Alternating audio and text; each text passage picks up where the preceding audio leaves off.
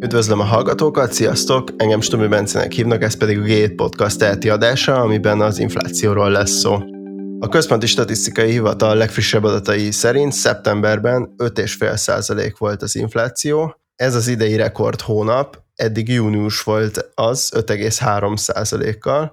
Ennél magasabb havi inflációs adatra 9 évvel ezelőtt, 2012 őszén volt viszont csak példa, de ahhoz is az kellett, hogy abban az évben emeljék 27%-os szintre az áfa kulcsot, ami egy nagy egyszeri drágulást eredményezett. Az év első 9 hónapjában összesen 4,4%-os áremelkedést mért a KSH, de 2020 egészének adata valószínűleg ennél magasabb lesz, mert az előrejelzések szerint az év utolsó hónapjaiban még ennél az 5,5%-os színnél is magasabb havi adatokat fogunk látni. Többek között például azért, mert az energiaárak olyan mértékben emelkedtek a cégek számára, hogy azt már muszáj lesz majd valamilyen mértékben tovább hárítaniuk az áraikban is. A mai adásban arról lesz szó, hogy hogyan alakulhat az infláció Magyarországon az idén, és hogy hosszabb távon milyen tényezők határozzák majd meg az árakat érintő folyamatokat a világban, és ezzel összefüggésben Magyarországon is.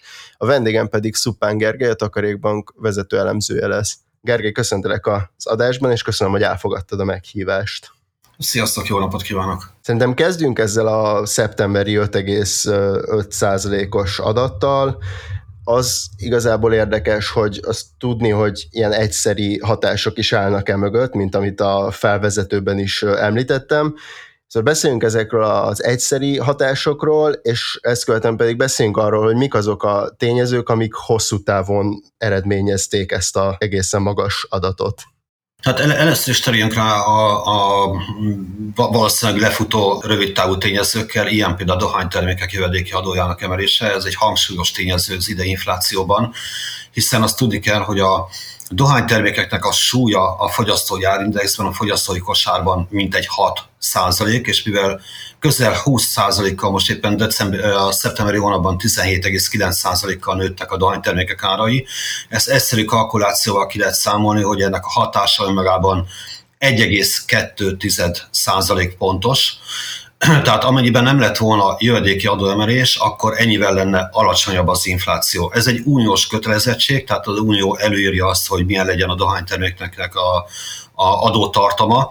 Éppen ezért ezt szerencsés módon kivették a maginflációból, hiszen semmiképpen a dohánytermékek hatósági árosok, a dohánytermékek árát nem a piaci keresett kínálati tényezők befolyásolják, tehát ezzel például a monetáris politikának nem is kell foglalkoznia. Ráadásul ugye a dohánytermékek végtermékek, tehát azt szoktam visszesen mondani, hogy elszívjuk a cigarettát és elnyomjuk a csikket, és nem épül be más termékek áraiba, nem úgy, mint például a takarmányárak, stb., amiről majd később lesz szó. Ennek a hatása két lépcsőben fog kiesni. Az egyik egy december-január fordulóján volt egy jelentős emelkedés a dohánytermékek árában. Ez idén december-január környékén már elkezd kiesni a bázisból, tehát úgy mondjuk, hogy kiesik a bázisból.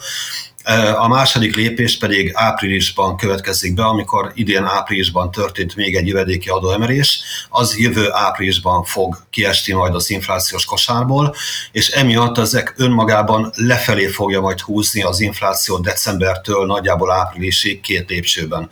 Tehát ezek hozzá fognak járulni ahhoz, hogy az infláció valamelyest mérséklődik tudjon a következő időszakban. Ugyanígy vannak más egyszerű tényezők is, mint például az, hogy egy évvel ezelőtt ugye tudjuk, hogy áprilisban mély pontra estek be az üzemanyagárak, az olajárak, ugye akkor voltak olyan extrém árazások, hogy az amerikai könnyűolajnak az ára átmenetileg átment negatív tartományba, tehát a termelők fizettek azért, hogy elvigyék a vevők a készleten maradt olajat. Tehát mindez lerántotta nagyjából 280 forintos szintekig a üzemanyagárakat, Emiatt idén áprilisban volt egy kiemelkedő megugrás, ugye idén áprilisban 40%-kal emelkedett év per év alapon az üzemanyagoknak az ára, és mivel az üzemanyagoknak a súlya is közel 6%, tehát ezért meghatározó az üzemanyagoknak a, az áralakulása az inflációban. Na már most ugye most az őszi hónapokban azt tapasztaltuk, hogy rapid gyorsasággal emelkedtek az üzemanyagárak az elmúlt két hét során, és ráadásul úgy néz ki, hogy ennek nincsen vége. Ugye most szerdán következőben egy újabb jelentős 9 forint körüli benzináremelés a kutakon, és mivel úgy tűnik, hogy az olajárak tartósan emelkedő pályán vannak, emiatt a korábbi várakozásunkhoz képest jóval magasabban alakul az infláció. Tehát ezzel nem számoltunk korábban, hogy már 80 dollár fölött van például a Brentnek az ára, miközben korábban úgy számoltunk, hogy ez nagyjából 65-70 dollár között alakulhat. Tehát majd át fogunk térni nyilván a energiakrízisre, ami gyakorlatilag globális tehát ez nem magyar sajátosság, és ennek a hatásait majd nyilván majd figyelembe kell venni a jövő, tehát a következő időszak inflációja szempontjából. Azt azért hozzá kell tennem, hogy ugye nálunk most lépi át a 500 forintot a benzinár, de például Olaszországban vannak kutak, ahol már 2 euró egy liter benzin, tehát több mint 700 forint. Tehát Nyugat-Európában ennél jóval magasabb árakkal találkozunk, tehát ott már bőven több nyugat-európai országban is bőven 600 forint fölött van az üzemanyagár. Hát nyilvánvaló, hogy az ott sem kellemes. Ugye volt itt egy pár egyszeri hatás is, de hogy mondjuk mik voltak azok a hatások, amikre már lehetett számítani korábban is, tehát hogy mik a hosszú távú kiváltó okai a, a drágulásnak. Egyrészt arra lehetett számítani, hogy amikor az újranyitás megkezdődik a, a oltási folyamat felpörgése után, ugye Magyarországon ugyanazt láthattuk, mint hogy Amerikában, Nyugat-Európában, Európa szerte mindenhol. Arra lehetett számítani, hogy ahogy kinyitnak a vendéglátóhelyek, szórakoztatóhelyek, stb. újra tudják fogadni a, a vendégeket. Ugyanígy persze a turizmus is, e, nyilván megugranak az árak. Arra azonban nem lehetett számítani, hogy olyan extrém e, ármozgások jellemzik, hogy például az Egyesült Államokban csak egy példát hagy mondjak, egy nagyon érdekes példa, hogy az Egyesült Államokban ugye azt, azt láthatjuk, hogy világszerte a csiphiány miatt a járműgyártók kihívással küzdködnek. Nemrég jelentette be például a Skoda, hogy lehet, hogy az év végéig le kell állni a termeléssel, de ugyanez van Amerikában is Ugye Amerikában is most már a legtöbb automodellre már 8-10 hónapot kell várni, ami ott a tengeren túlon ez teljesen szokatlan. Emiatt viszont felértékelődtek a használt autóárak olyan mértékben, hogy például az Egyesült Államokban a használt autók árai jelenleg magasabbak, mint egy vadonatúj szalomban levő autónak az ára, ami nyilván nem tartós, tehát abszurd. Tehát én erre viccesen azt szoktam mondani, hogy egy limitált szériájú Ferrari-nál ez még lehetséges vagy indokolt, de egy átlagos Chevroletnél már nem. Tehát nyilván nyilvánvaló, hogy hosszabb távon ezek az extrém árak nem fognak fölmaradni, de most még amíg a chip hiány tart, addig, addig eh, lehet számítani ilyenekre. Vagy például egy másik példa. Így amikor tavaly áprilisban globálisan leállt a turizmus, gyakorlatilag az autókölcsönző cégek mind tönkrementek, vagy csődbe jutottak, emiatt kisöpörték a készleteket. Amikor a turizmus újraindult, ott álltak az autó kölcsönző cégek raktáron levő autók nélkül, vagy illetve minimális raktárkészlettel, és gyakorlatilag megtriplázottak az autó kölcsönzési díjak. Nálunk ez nem okoz akkora problémát az inflációban, nálunk ennek kicsi a súlya, de Amerikában vagy Nyugat-Európában ennek jelentős a súlya a fogyasztói kosárban. Ugye az Európa szerte is, vagy, vagy Amerikában megszokott, hogy egyik városba, másikba repülővel mennek át, és akkor ott, amikor a repülőtérre leszállnak, kölcsönöznek egy autót. Na már most, hogyha megtriplázódik az autókölcsönzés díja, azért az egy érdemi, egyszeri infláció növelő tényező,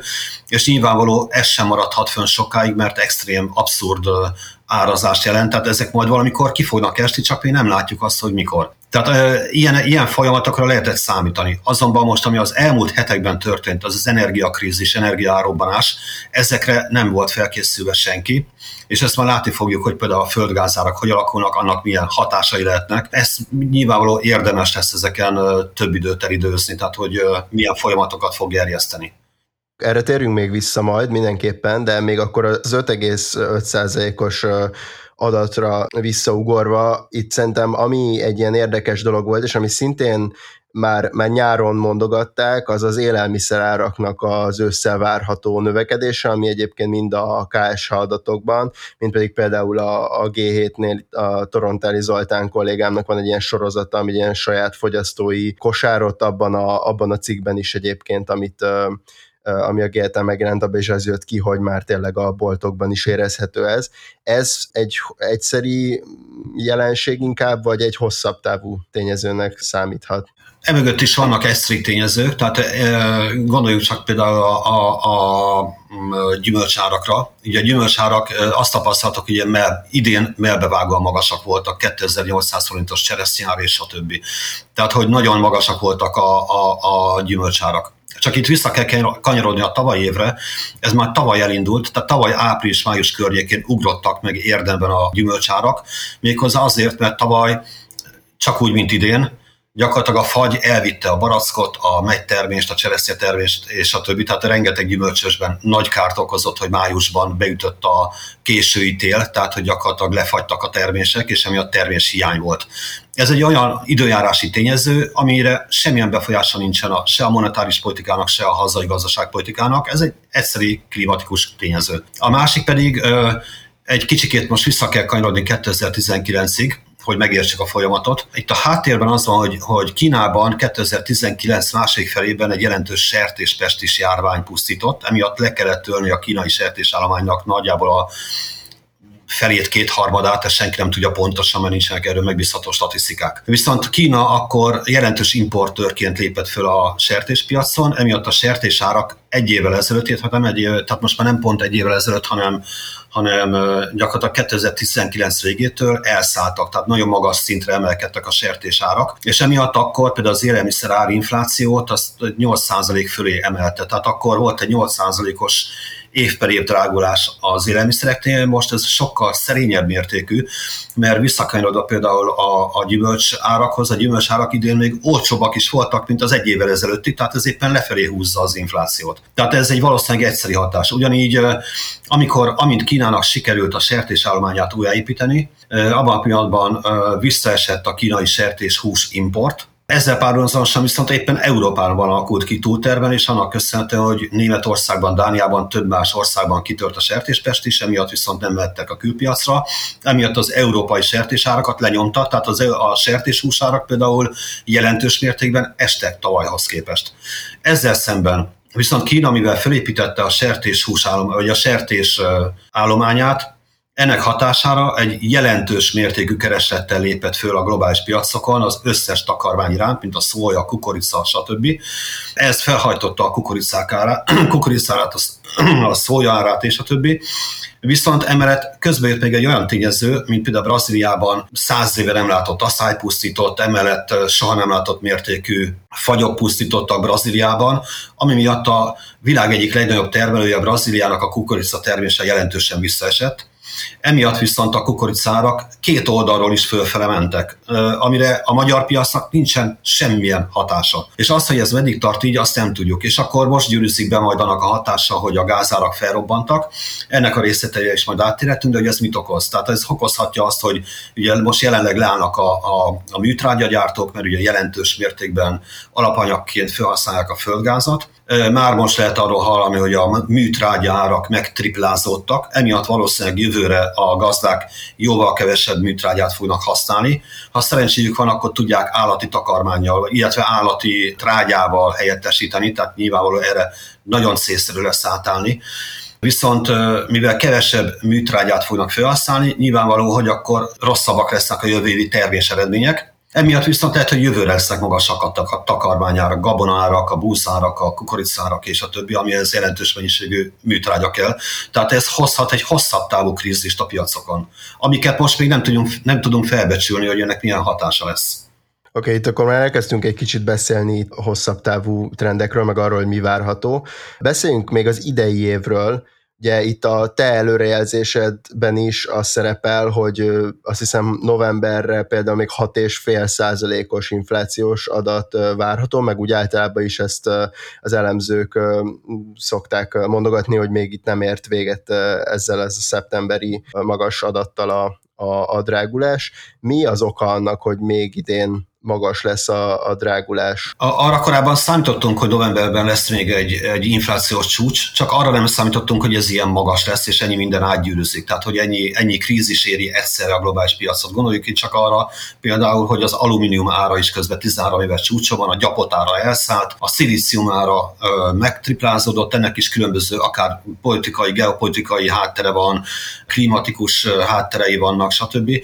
Tehát arra számítottunk, hogy novemberben magasabb lesz az infláció, mint a nyári hónapokban. Csak arra nem, hogy ennyire magas lesz. Ennek a hátterében viszont az van, hogy egyrészt egy évvel ezelőtt éppen október-novemberben átmenetileg visszaestek a üzemanyagárak, nem arra a szintre, mint amin, ahol tavaly áprilisban voltak, de alacsonyabb szintre tértek vissza az üzemanyagárak, emiatt viszont a bázis hatásnak a mértéke erőteljesebb lesz. Ehhez párosul az, hogy az utóbbi hetekben, amiről már beszéltem, hogy az üzemanyagárak ugye most hétről hétre nagyon-nagyon gyorsan emelkednek a globális folyamatok miatt, és erre nem számítottunk, hogy egy nagyon nagy megugrás lesz még egyszer az üzemanyagárakban, holott közben a bázis meg alacsonyabb lesz, tehát emiatt viszont lesz egy csúcs. Viszont, amint említettem, utána viszont gyorsan le fog fordulni az infláció, pont a dohánytermékek jövedéki adójának kiesése miatt, de hogy ez milyen szintről fog elindulni ez a visszaesés, az most még nagy kérdés. Tehát lehetséges, hogy annyi kockázat van még jelenleg az inflációban, ami fölfele tolja az inflációt, hogy magasabb lesz a csúcs, és onnan fog visszaesni,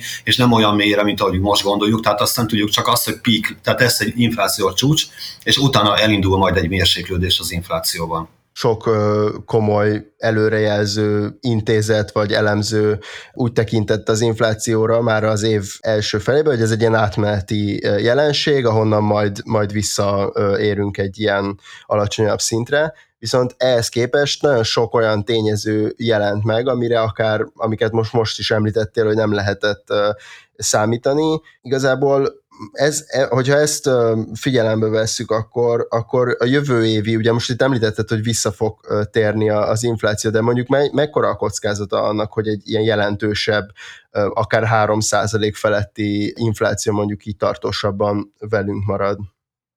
Hát most a következő hónapokban, vagy fél évig biztosan velünk marad. A, a kérdés mondom még egyszer azt, hogy milyen gyorsan fog majd visszatérni. Jelenlegi előrejelzésünk szerint a jövő év őszi hónapjaira már elérhető lesz 3%-os inflációs cél. De ez a jelenlegi előrejelzésünk, tehát lehet, hogy ahogy haladunk időben előre, és látjuk, hogy hogyan materializálódnak ezek a kockázatok, illetve hogyan épülnek be, hogyan hárulnak át a különböző tervényekbe. Ott vannak például a tartós fogyasztási cikkek. A tartós fogyasztási cikkeknél éveken keresztül azt láttuk, hogy a legstabilabb árak vannak, sőt voltak évek, amikor kicsikét csökkentek a tartós fogyasztási cikkeknek az árai.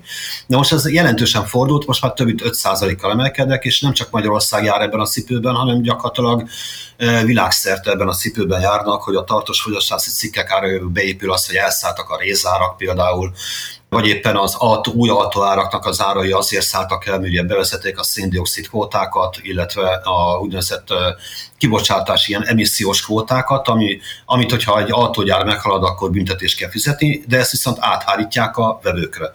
Ugyanakkor azt is figyelembe kell venni, például az új autóknál láttuk, hogy mekkora drágultak 10-20%-a vagy azt meghaladó mértékben az elmúlt két évben az új autóárak. Tehát, hogy megnézzük egy régebbi Skoda Octavia árát és egy vadonatújat, akkor egy jelentős eltérés van, de ennek a hátterében döntően olyan folyamatok állnak, hogy például most már, amit korábban extraként vásároltunk egy új autóba, mint navigációs rendszer, infotainment, tehát ilyen információs központ, meg ilyesmik, amiknek ilyen akár 7-800 ezer vagy 1,2 millió forintos felára volt, azokat most már alapból be, beteszik az autókba, emiatt viszont alapból az alapár már magasabb. De ugyanígy például egyre több autót most már gyakorlatilag csak automataváltóval lehet megvenni. Korábban ugye opció volt az, hogy automataváltót veszünk az autóba, akkor az plusz 700 ezer forint.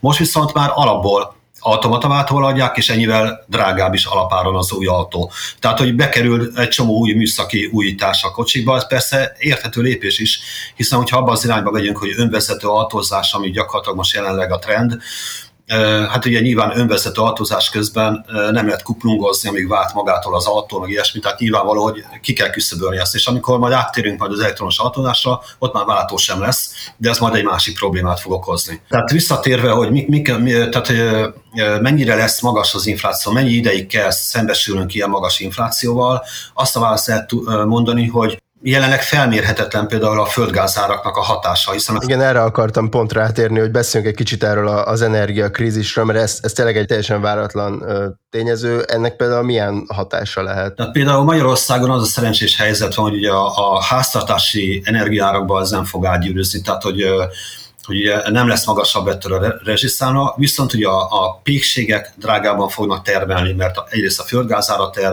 drágul, a gabonára, tehát a búzára drágult, a, a bérköltségek drágulnak, ezeket muszáj áthárítani. Nyilvánvaló, hogy a kiskereskedelmi láncok megpróbálják ezt a lehető legtovább visszanyomni ezeket a törekvéseket, illetve nyilván, hogyha járunk egy Orsánba, egy Tesco-ba, stb., ott saját pékség van, ott nyilván házon belül a profitot úgy tudják pakolni, ahogy akarják, de a lényeg annyi, hogy hát előbb-utóbb át kell, hogy hárítsák. Tehát, hogy nyilvánvaló, hogy nem csupán a műtrágya árában fog ez megjelenni, és akkor majd valamikor majd jövőre a, a terményárakba, hanem például közvetlenül már, már most, akik gázzal főznek, sütnek, stb., akár egy pizzeria, vagy akár egy, egy étterem, közben megdrágult az étolajára, erről nem beszéltünk, de hogy az étolajára is több mint 32%-kal drágult, de ennek is a hátterében az áll, hogy a napraforgó mag elszállt globálisan. Tehát ennek is globális, tehát ezek mind, eddig mind-mind globális tényezőkről beszéltünk, és az energiakrízis mögött is olyan globális folyamatok vannak, amiket előre nem lehetett látni. Például szénhiány lépett föl Kínában, ami miatt Kína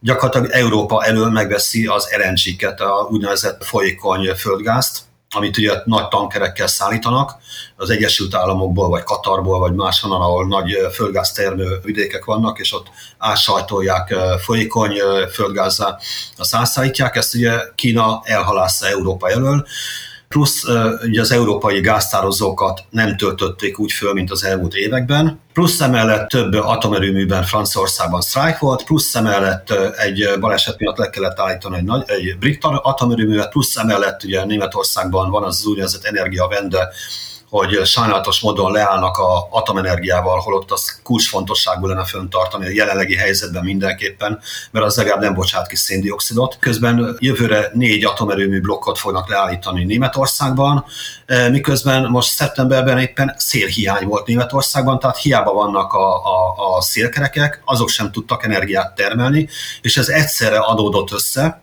és közben e, rekordideget jósolnak idén Európába. Tehát ugye mindez azt eredményezheti, hogy gyakorlatilag a jelenleg alul töltött földgáztározók nem lesznek elégségesek Európa kiszolgálására. Ebből a szempontból jó ír, hogy nálunk legalább a töltöttség olyan szinten van, ami a magyar felhasználást lehetővé teszi. Csak közben mindenféle geopolitikai feszültségek miatt nem jött elég gáz keletről, nem Magyarországra, hanem Európába. Ugye ott volt a északi áramlat kettő mögötti politikai feszültségek, amik végül elkészült a cső, de hát ugye azt is üzembe kell helyezni, ott is engedélyeket kell kapni, az engedélyeztetés nagyon lassú, pláne Európában, tehát ezek még nem, nem léptek működésbe ezek a folyamatok, hogy a, a északi áramlat kettőn elindulhasson a gázszállítmány. És akkor ott van még Ukrajna kérdése, meg egyebek, de az van olyan geopolitikai kérdés, ami nagyon messzire vezet, de az inflációt nyilván növelheti. Eddig főleg ilyen reálgazdasági folyamatokról beszéltünk. Az is szerintem nagyon érdekes, hogy a gazdaságpolitika mit tud kezdeni ezzel a helyzettel, amikor az év első felében arról volt szó, hogy itt megugrik az infláció, akkor azért főleg költségvetési hatásokat ugye, emlegettek nagyon sokan, tehát hogy arról volt szó, hogy itt a, a járványra reagálva a fejlett országokban óriási költségvetési kiköltekezések voltak, amikre mindenki azt mondta, hogy ezek ilyen egyszeri hatások, hogyha, hogyha ez a pénz ez eltűnik a gazdaságból, akkor majd visszaáll az infláció, miközben mindenki arra számított, hogy ezek a kínálati oldali a termelést érintő problémák meg megoldódnak. Most viszont azért például Magyarországon elindult egy, a jegybank részéről egy, egy kamatemelési folyamat, miközben a költségvetési oldalon meg azért arra lehet számítani, hogy jövőre jelentősebb költekezés lesz. Mit tud ilyen helyzetben tenni a gazdaságpolitika? Hát igen, hát az egyik érdekes kihívás az az volt, hogy ugye szinte gyakorlatilag mindenhol az amerikai, a kínai és minden más gazdaságpolitika úgy próbálta enyhíteni a járvány okozta krízist, hogy az infrastruktúrális beruházásokra koncentrált, tehát hogy megpróbálja felpörgetni, mint ahogy Magyarországon is. Tehát egy teljesen normális kényszín válasz egy, egy, egy, egy járvány, vagy ilyet, egy válságra, egy, egy gazdasági visszaesésre, hogy akkor a beruházásokat meg kell tolni. Ez ugye egyszer a 30-as években már sikerrel járt az Egyesült Államokban, és azóta mindenki ezt alkalmazza. Csak hogy most mindenhol egyszer indultak be az infrastruktúrális beruházások, az acélkeresetet, meg a részkeresetet a, egekbe küldte, tehát gyakorlatilag elszálltak a, a ilyen, ilyen építőanyagárak is. Tehát ugye akkor rá kell tenni nyilván az építőiparra is, mert ugye azt láttuk, hogy az építőiparban is elszálltak az árak. Bár annak a fogyasztói árindexben nem nagyon annyi történik, hogy ugye említettük már tartós fogyasztási cikkeket. Most itt rá kell térni, hogy érdemes áttenni például a fa anyag krízisre. Ugye az Egyesült Államokban például meg öt szörözöttek a fa áruknak az ára, ami brutális mértékű árobbanás ennek a hátrében inkább nem is költségvetési élénkítés áll, hanem az, hogy mindenki menekülni akar a nagyvárosokból, nem csak Magyarországon van ez így, hanem Európában, Amerikában, mindenhol. Ugye pláne az, hogy előtérbe került a home office, home office-ozni akár Velencei tóról, vagy Siófokról, vagy akár Visegrádról is lehet. Tehát felértékelődtek a agglomerációs övezetek, illetve az üdülő övezetek, mert akkor egy üdülőtelepről nyugodtan lehet homofűszozni, de ugyanígy van ez az Egyesült Államokban is. Na most olyan mértékű beruházási boom indult el a lakópiacon, a lakóingatlan piacon, főleg a családi házpiacon az Egyesült Államokban is, hogy gyakorlatilag elégtelen volt rá a fűrészmalmoknak a, a kínálata. Ez felhajtotta az európai árakat is, és akkor ágyűzött hozzánk. Na most ugye közvetlenül az építőanyagárak nem jelentkeznek a fogyasztói árindexben, mert ugye az külön az építőipari termelői árindex tartalmazza. Erre szoktam viccesen azt mondani, hogy ugye nem téglát vásárolunk vacsorára. Tehát ugye, vagy nem cementtel főzünk. Tehát az egy másik termékkör, tehát az nem fogyasztói árindex. Viszont a faanyagára Ugye a bútorárakban beépül, és látszik is, hogy a bútorárak már 10-12% kal nőnek. Tehát azért valamennyi áthárul ide is, tehát a fogyasztói árindexbe is, bár mondjuk a bútornak a súlya az olyan alig egy százalék, tehát annak nincs komoly hatása a teljes összképre, de azért ez is benne van. Tehát az egyik válasz az, hogy ugye a, a gazdaságpolitika mindenhol jelentős fiskális beruházási élénkítéssel próbált reagálni, illetve hát ugye kurszárbájtal, meg stb. pótolni a kieső jövedelmeket, illetve helikopterpénzt adni, mint az Egyesült Államokban helikopterpénz valósult meg gyakorlatilag, ami mondjuk Európában nem valósult meg ilyen formában, nálunk meg pláne nem. Bár mondjuk nálunk most pont majd jön egy hasonló, csak mondjuk másképpen, tehát teljesen más logika, logika alapján. De a lényeg annyi, hogy arra senki nem számított, hogy ennyi szűk keresztmetszet lesz a kapacitásokkal, beszállítóláncok akadozása. Hogyha jól értem, amit most mondtál, akkor a gazdaságpolitika az ilyen értelemben egy kicsit így rátett ezekre az ilyen termelési láncokon, ilyen ellátási problémákra, adott esetben mondjuk például az építőipar volt erre egy példa, de hogyha hogyha jól sejtem, akkor ezeknek a tényezőknek azért már ki kell futnia, tehát ezek a nagy költségvetési beruházások, mondjuk Nyugat-Európába vagy az USA-ba, ezek azért már, már, már lefutottak, már, már ezek a csekkek nincsenek, amit mondjuk az USA-ba kiutaltak mindenkinek, tehát ezeket elköltötték, és akkor most már ott vagyunk, hogy inkább ilyen tényleg a, a, a termelésben vannak ezek a szűk keresztmetszetek, és hogy ebben a helyzetben mennyire lehet határ, hatásos például a monetáris politika, tehát nem, az, nem alapvetően a probléma az a, az a reálgazdaságban van most, és akkor mi arra kell várnunk el, hogy, hogy, a, hogy ezek megoldódjanak, vagy azért a gazdaságpolitika valamilyen módon tud segíteni az infláció visszaszorításában? Tehát gyakorlatilag ezek az ársokkok ellen sokat nem tud tenni egyik monetáris politika sem önmagában, tehát ugye főleg nem a magyar jegybank, tehát ez, ezen az, az, hogy kívülről jönnek ezek az ársokkok, ezen semmit nem tudunk tenni.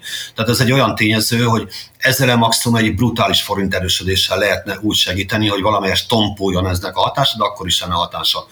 Egy dolgot viszont tehet, és az határozottan tennie kell, hogy a úgynevezett másodkörös inflációs hatások ne szabaduljanak el, ne szabaduljanak el a inflációs várakozások, azokat le tudja horgonyozni, de hát ugye a jelenlegi környezetben ez piszok nehéz dolog lesz. Tehát én úgy látom, hogy hogy ahogy emelkednek az inflációs várakozások is, ugye, ugye a bérköltelések, és akkor rámettünk a béroldalra is, vagy más területekre is, de hogy ugye gyakorlatilag annyira erősödnek az inflációs várakozások, hogy nyilvánvalóan nehéz úgy kordában tartani a béreket is, illetve hát egy másik kérdés, hogy strukturálisan viszont Kelet-Európa arra van ítélve a következő akár évtizedben is, mint ami az elmúlt években már tapasztalható volt, leszámítva a járvány miatti megbolondulást, hogy gyakorlatilag Kelet-Európa munkaerőpiaca kiürült. Tehát, hogyha azt nézzük, hogy Litvániából, Lettországból, Észtországból a lakosság 15-20 százaléka ment el nyugatra, Bulgáriából 25-30, Romániából 20-25, Magyarországról 5, 7-8 százalék, tehát itt is vitatárgy, hogy pontosan mennyi.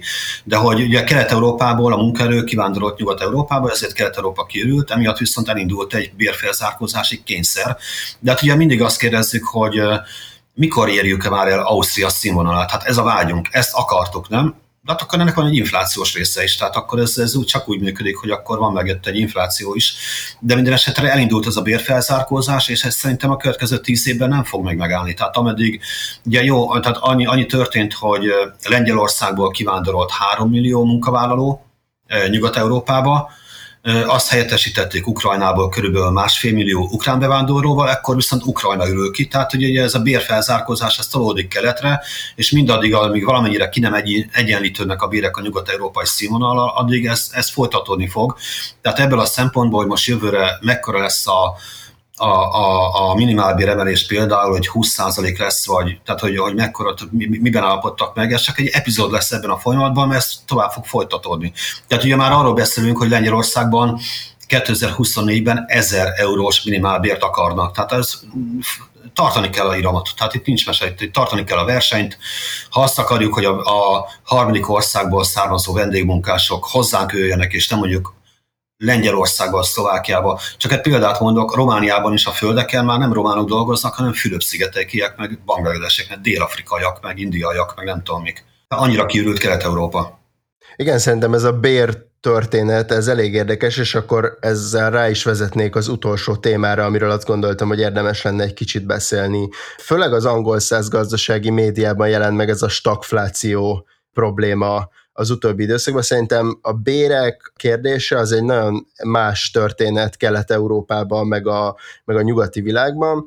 Ugye itt a stagfláció, ez tehát magas infláció és a növekedés hiánya, ugye arra az a felvetés itt, hogy a, hogy a, a nagy adósságok, amit itt felhalmoztak a járvány alatt, hogyha elindul egy kamatemelési ciklus a világban, akkor majd itt megdrágul a, a finanszírozás, és ez a növekedés csökkenéséhez vezethet, miközben megmarad a, a magas infláció, a félelem ez, és egy, egyébként egy érdekes Economist cikket olvastam pont erről a beszélgetésünk előtt, ami arról szólt, hogy a nyugati világban ugye a 70-es évekhez képest ez egy más helyzet most, hogy régen ugye a nagy szakszervezeti lefedettség miatt a bérek azok indexálva voltak, az inflációt követték, most viszont nincsenek, tehát alapvetően emiatt a béreknek az inflatorikus hatása az sokkal gyengébb. Ez Magyarországon mondjuk máshogy működik, mert itt a munkaerő hiány, meg ez az elvándorlás sztori, ez, ez másfél. A kérdésem igazából az, hogy te mit gondolsz erről a stagflációs veszélyről?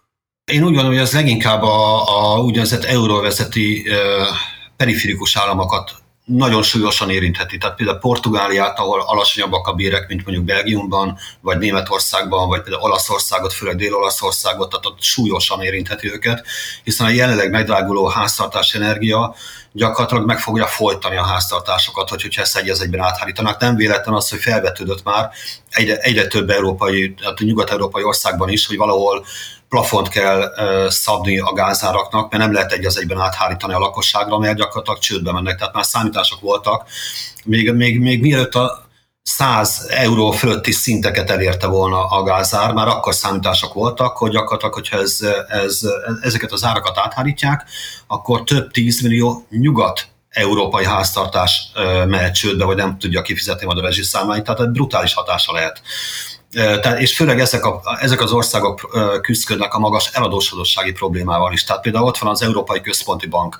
Ugye beszéltünk arról, hogy a, a jegybankoknak a másodlagos inflációs körök ellen tudják fölvenni csak a harcot, a nyersanyagár problémákkal, ársokkal szemben nem igazán. Tehát mert itt nem kereseti, hanem inkább kínálati probléma van, de az viszont nagyon súlyos. Viszont ugye az Európai Központi Bank abban a nehéz helyzetben fog maradni, hogy ugye már megtapasztaltuk 2011-ben az eurókrízist, amikor ugye a görög válság majdnem magával rántotta Olaszországot, Portugáliát, meg egy-két periférikus államot, és ugye akkor jelentette be az akkori LKB vezető, hogy whatever it takes, őt úgy hívták, hogy Mário Draghi, aki történetesen most éppen Olaszország miniszterelnöke. Tehát, hogyha az Európai Központi Bank leállna az állampapír vásárlásokkal, most nem a pandémiás állampapírvásárlásra gondolok, mert az ki fog futni, hanem mellette párhuzamosan fut egy korábban bevezetett állampapír vagy eszközvásárlási program, abból viszont nem nagyon tud kilépni, mivel abban az esetben, hogyha abba hagynák az állampapír vásárlásokat a eurózónában, abban az esetben megint elindul egy, egy, egy robbanásszerű divergencia. Ugye elszállnak majd az olasz meg a portugál kötvényhozamok, a német hozamok meg megint leesnek, megint széttágulnak ezek a hozamok, és nem tudják egybe tartani a folyamatokat. Tehát úgy tűnik, hogy annak ellenére, hogy előbb-utóbb lehet, hogy eurózónában is monetáris szorításra kellene, hogy sor kerüljön, de az állampapírvásárlást akkor sem fogja tudni leállítani. Tehát ez például egy érdekes dilemma lesz majd, de ez szerintem két-három év múlva lesz majd ez egy dilemma Európában. Ugye Európában is elindultak az árak fölfele, de nem annyira, mint az Egyesült Államokban, tehát Egyesült Államokban sokkal jobban elszálltak az árak. Viszont Kelet-Európában, visszatérve az inflációra, éppen most reggel jött ki egy román adat, Romániában 5,8%-ot vártak szeptemberre inflációba, és elszállt 6,3-ra. Tehát ott még magasabb az infláció, mint nálunk, úgyhogy mondjuk ott nem ismerem az inflációnak a szerkezetét, de nálunk ugye megdobja az inflációt a dohánytermékek jövedéke adóemelés, amivel kezdtük a műsort. Tehát anélkül alacsonyabb lenne az infláció, nem 5,5, hanem mondjuk 4,3 az is magas lenne, de nem annyira. De minden esetre e, Kelet-Európa szerte látszik az például a szeptemberi infláció a lengyeleknél 5,8% volt, tehát az is magasabb, mint a magyar jelenleg. Tehát mindenhol van egy nagyon jelentős inflációs meglepetés fölfele, a szeptemberi hónapokban az egyértelműen látszott, és gyakorlatilag mindenhol egységesen azt mutatja, hogy ezek az ársokok, amikről beszéltünk, ezek az egyedi ársokok összeadottak, és egyszerre jelentek meg mindenhol az inflációban. Hm. Tehát akkor ezek, ezek alapján te ezt a stagflációs félelmet mondjuk itt a régióban nem tartod megalapozottnak? Itt, itt kevésbé tartom meg apozottak, az lehet, hogy kicsit fékezi majd a növekedés, de stagflációból két, két ok miatt nem félek. Egyik az, hogy még a működőtőkő áramlás még mindig rendkívül erőteljes Magyarországra, tehát hogyha csak Magyarországra gondolunk. Emellett ugye most ugye a bértárgyalások gyakorlatilag az, hogy most az már az, az már közismert, hogy ugye a nyugdíjasok megkapják a nyugdíjprémiumot, jövőre lesz a 13. havi nyugdíj kifizetése, jövőre az SZIA visszatérítés plusz a rendőrök, illetve a rendvédelmi dolgozóknak a úgynevezett fegyverpénze. Ezt nagyjából kiszámolva, hogy ez egy 1200 milliárd forint löketet ad a gazdaságnak, tehát ez nyilvánvaló nem teljesen csak fogyasztásra fog kerülni. Lehet, hogy lakást is vásárolnak, építenek, nem tudom, felújítanak ilyesmit, tehát nem csupán csak fogyasztás fog belőle történni, vagy megtakarítják, vagy előtörlesztenek, de minden esetre egy, egy olyan extra többletjövedelmet kap majd a lakosság a következő néhány hónap során, ami szinte biztossá teszi, hogy nálunk elkerülhető ez a stagfláció. Csak annyi, hogy legfeljebb nem lesz annyira impozáns a növekedés, mint amennyire most látszik, de mondom, erre még felfelmutató kockázatok is vannak a jelenleg a, a magyar növekedése, illetve kelet-európai sztori, amit mondtam, amiről beszéltünk az előbb, hogy a versenyszerű bérfelzárkózás, ez egy, ez egy tartós folyamat lesz. Tehát emiatt én úgy látom, hogy Kelet-Európában ugye tartósan magasabb lesz majd a növekedési ütem a Baltikumtól egészen a balkáni országokig bezárólag, mint Nyugat-Európában, ahol ugye, hát Olaszország helyzetét nézve, az olasz gazdaság még például még mélyen a 2008-as pénzügyi válság kitörése előtti szint alatt van. Tehát ahhoz képest mi már bőven följebb vagyunk de tehát ott vannak egy-két periférikus országok, tehát ott van például Portugália helyzete, ugye Portugália is folyamatosan nagyon-nagyon nagyon lassan csúszik fölfele, tehát most már én látok esélyt arra, hogy például Portugáliát akár idén vagy jövőre meg tudjuk előzni. De például Csehország már megelőzte Olaszországot. Tehát és akkor úgy bámulunk, hogy mi történik. Tehát Olaszország az folyamatosan süllyed lefelé. Tehát ö, olyan problémák, olyan, olyan strukturális problémák vannak egyes dél-európai országokban, amit még mindig nem tudtak megoldani. Rendben, hát akkor szerintem ez, ez lehet is a mai beszélgetésünk a, a zárszava. Szupán Gergely volt a vendégem a héten. Köszönöm szépen, hogy itt voltál, és köszönöm a beszélgetést. Ja, én köszönöm, hogy kerestél. Köszönöm a hallgatóknak, hogy itt voltak velünk. Iratkozzatok fel ránk ott, ahol a podcastokat hallgatjátok, és hogyha tehetitek, akkor támogassatok minket úgy, mint hogyha előfizetnétek a G7-re, a g7.hu per támogatás oldalon. Én Stubnya Bence vagyok, a G7 podcastot hallottátok.